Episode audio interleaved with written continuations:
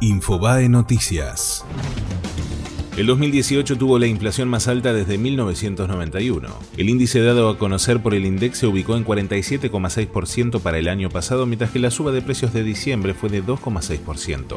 Lavagna recibió a Pichetto en Cariló. El exministro de Economía invitó a desayunar al senador, quien trabaja en un armado electoral con los gobernadores y Sergio Massa. Murió la actriz Mónica Galán. La artista, dueña de una extensa trayectoria en televisión y con participaciones en más de 20 películas, falleció a los 68 años. Preocupación por la salud del Brown. El exfutbolista permanece internado en La Plata como consecuencia de una enfermedad degenerativa que se agudizó en el último tiempo. Presentaron a la primera mujer chofer de ambulancias del SAME. Paola Garbalena cubrirá las emergencias del sector delimitado por las avenidas Entre Ríos, Belgrano, Callao, Santa Fe y Paseo Colón, una de las zonas de mayor tránsito y complejidad. Fue Infobae Noticias.